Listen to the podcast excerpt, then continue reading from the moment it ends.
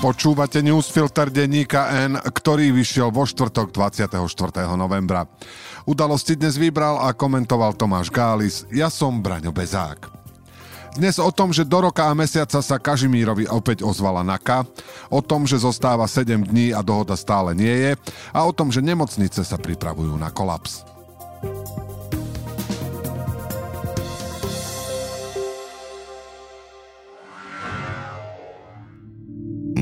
Účet pre Modrú planétu môžete získať bez poplatku za vedenie až na 36 mesiacov.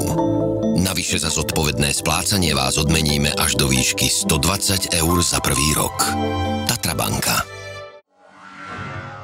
Kažo má u generálneho, dá mu ochrannú ruku asi. Kažo je dosratý celý. Tak zneli jasnozrivé slova Roberta Fica, bývalého Kažimírovho straníckého a vládneho šéfa na pamätnej nahrávke z polovníckej chaty. Vyplnili sa v júni tohto roka, keď námestník generálneho prokurátora Jozef Kandera vec vybavil s pomocou paragrafu 363 trestného poriadku a Kažimírovo obvinenie zrušil. Guvernér NBS sa tak zaradil k prominentnej skupine tých, ktorých generálna prokuratúra týmto spôsobom ochránila už predtým. O necelého pol roka sa však ukázalo, že Kažimírov prípad sa skôr ako cestou Jaroslava Haščáka, ktorému sa dostalo ospravedlnenia, vyberie cestou Vladimíra Pčolinského a Zoroslava Kolára, ktorých napriek veľkej pomoci Maroša Žilinku obvinili znova. Keď o nič iné ide o ďalšiu silnú indíciu, že kým niektoré orgány presadzovania práva presadzujú právo zjavne selektívne, iné vzbudzujú dojem, že rozdiely nerobia. O Kažimírovi sa v súvislosti s kauzou Mýtnik začalo hovoriť už v čase, keď svedectvá spolupracujúcich obvinených Michala Suchobu a Františka Imreceho viedli k odhaleniu korupčnej schémy na finančnej správe, za ktorú niesol politickú zodpovednosť práve niekdajší minister financií a podpredseda Smeru.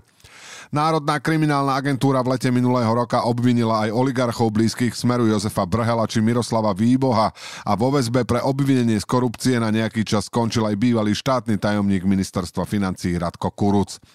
Aj vtedy však šlo len o politickú zodpovednosť exministra, ktorý bol v tom čase už 2,5 roka guvernérom Centrálnej banky. O trestnoprávnej zodpovednosti Petra Kažimíra sa začalo hovoriť až minulý október, keď ho na základe Imreceho výpovede obvinili z korupcie. Kažimír mal ako prostredník bývalému šéfovi finančnej správy odovzdať obálku so sumou 48 tisíc eur od jedného podnikateľa. Vinu pochopiteľne poprel a generálna prokuratúra obvinenie zrušila s tým, že pri stíhaní bol porušený zákon a guvernér čelil obvineniu len na základe svedectva inej stíhanej osoby, v ktorej výpovediach boli podstatné rozpory. Špeciálna prokuratúra to však videla inak. Aj po rozhodnutí generálnej prokuratúry tvrdila, že od prvého obvinenia dôkazov pribudlo, že Imreceho svedectvo možno hodnotiť ako komplexné, vierohodné a autentické. Že rozpory v jeho výpovedi nie sú zásadné, že ju podporujú aj dôkazy od Daniarov, ako aj svedectvo niekdajšej Imreceho podriadenej Lenky Wittenbergerovej. Hocináka guvernéra obvinila z toho istého skutku aj druhýkrát, nemusí to nutne znamenať, že je vinný.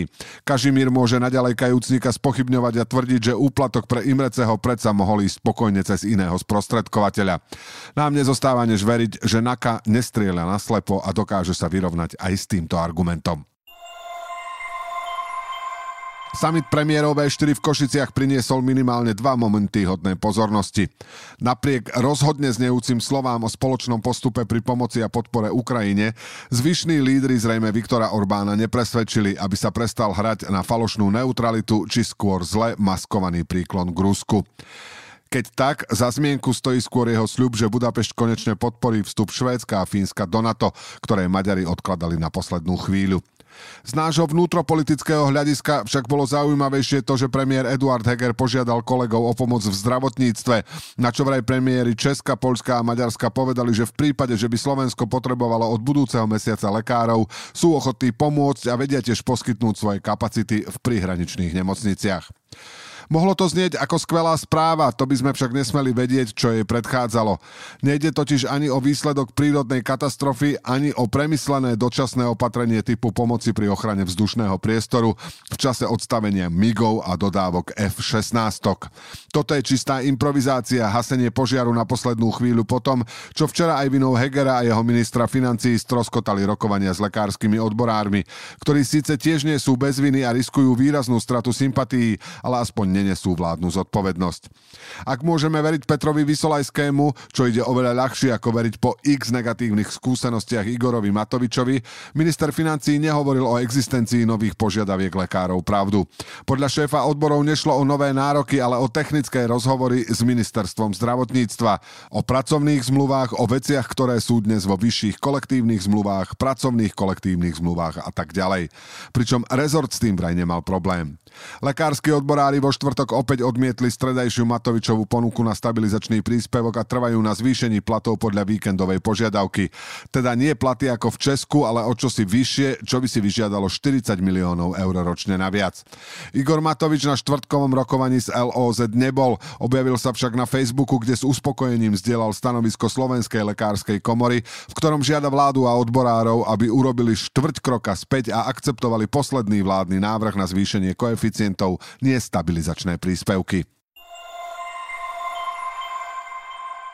Ak sa vláda s lekárskymi odborármi nedohodne, o 7 dní by nemalo do práce nastúpiť 2100 nemocničných lekárov. Optimistický pohľad, ak je niečo také vôbec možné, hovorí, že až také strašné to ani v prípade úplného krachu rokovaní predsa len nebude.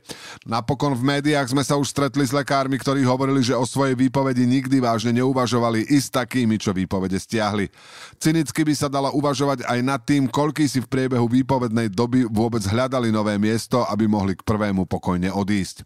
Lenže spoliehať sa na to, že ani táto kaša sa nie je taká horúca, ako sa navarí, si nemôžu dovoliť ani predstavitelia vlády, ani nemocnice. Tým naopak nezostáva nič iné, ako pripravovať krízové plány. Ako informujú aktuality napríklad v Univerzitnej nemocnici Bratislava je vo výpovednej lote 470, teda takmer tretina všetkých lekárov. Najviac úrazovej chirurgie, onkohematológie či ginekológie, bez ktorých by bol problém zabezpečiť aj urgentnú starostlivosť. Podľa hovorcu nemocnice môže dôjsť a v niektorých odvetviach asi aj dôjde k ohrozeniu života pacientov.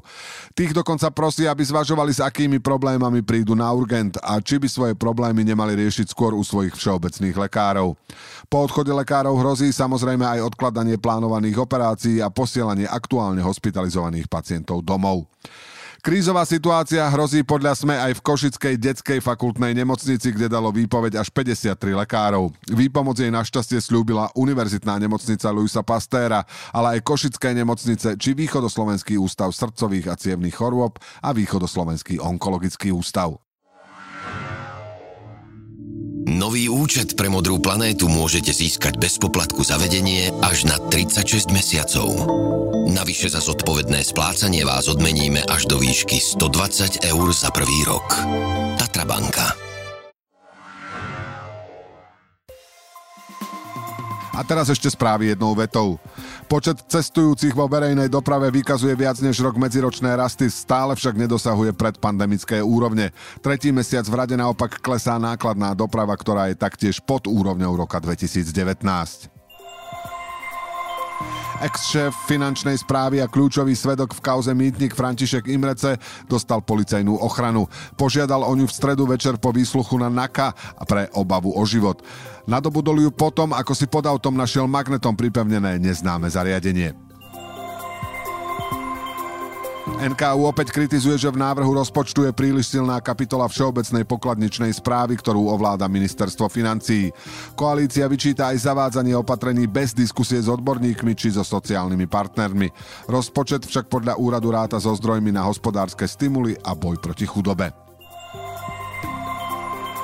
Chceme EÚ požiadať, aby naše opatrenia voči nelegálnej migrácii boli financované z európskych peňazí, povedal Roman Mikulec po rokovaní s ministrami vnútra z Česka, Maďarska a Rakúska v Prahe. Zároveň chcú požadovať jasné usmernenie v uplatňovaní readmisnej dohody v tom, ako postupovať v návratovej politike voči tretím krajinám. Európska komisia Slovensku schválila hlavný program eurofondov, z ktorého bude môcť využiť zhruba 13 miliárd eur. Peniaze sú určené na 7-ročné obdobie 2021 až 2027. Hlavným koordinátorom bude Ministerstvo investícií. Eduard Heger sa odfotil s Viktorom Orbánom v šále so slovenským znakom a nápisom Slovakia. Ako povedal, všimol som si, že Viktor Orbán má starý šál, tak som mu dnes daroval nový. Prezidentka Zuzana Čaputová odobrila posunutie súdnej mapy na jún 2023, podpísala novelu zákona, ktorý sa zaoberá novými sídlami a obvodmi súdov. Prezidentka podpísala aj zákony, ktoré od januára 2023 zvýšia prídavky na dieťa na 60 eur mesačne a odsunú krúžkovné. Odobrila tiež zmeny v druhom pilieri, ktoré presadil minister práce Milan Krajniak. Udalosti do dnešného newsfiltra vybral a komentoval Tomáš Gális a na záver posledné slovo odo mňa. Podľa oboch strán rokujúcich o požiadavkách lekárov vo výpovediach bola dohoda na dosah. A potom Igor Matovič zautočil na lekárov, zhodil rodiacu sa dohodu zo stola, označil to za svoju kapituláciu a prišiel so stabilizačným príspevkom destabilizujúcim rokovania. Skutočným stabilizačným príspevkom by bolo, keby Igor Matovič naozaj kapituloval a opustil rokovania. Do počutia zajtra.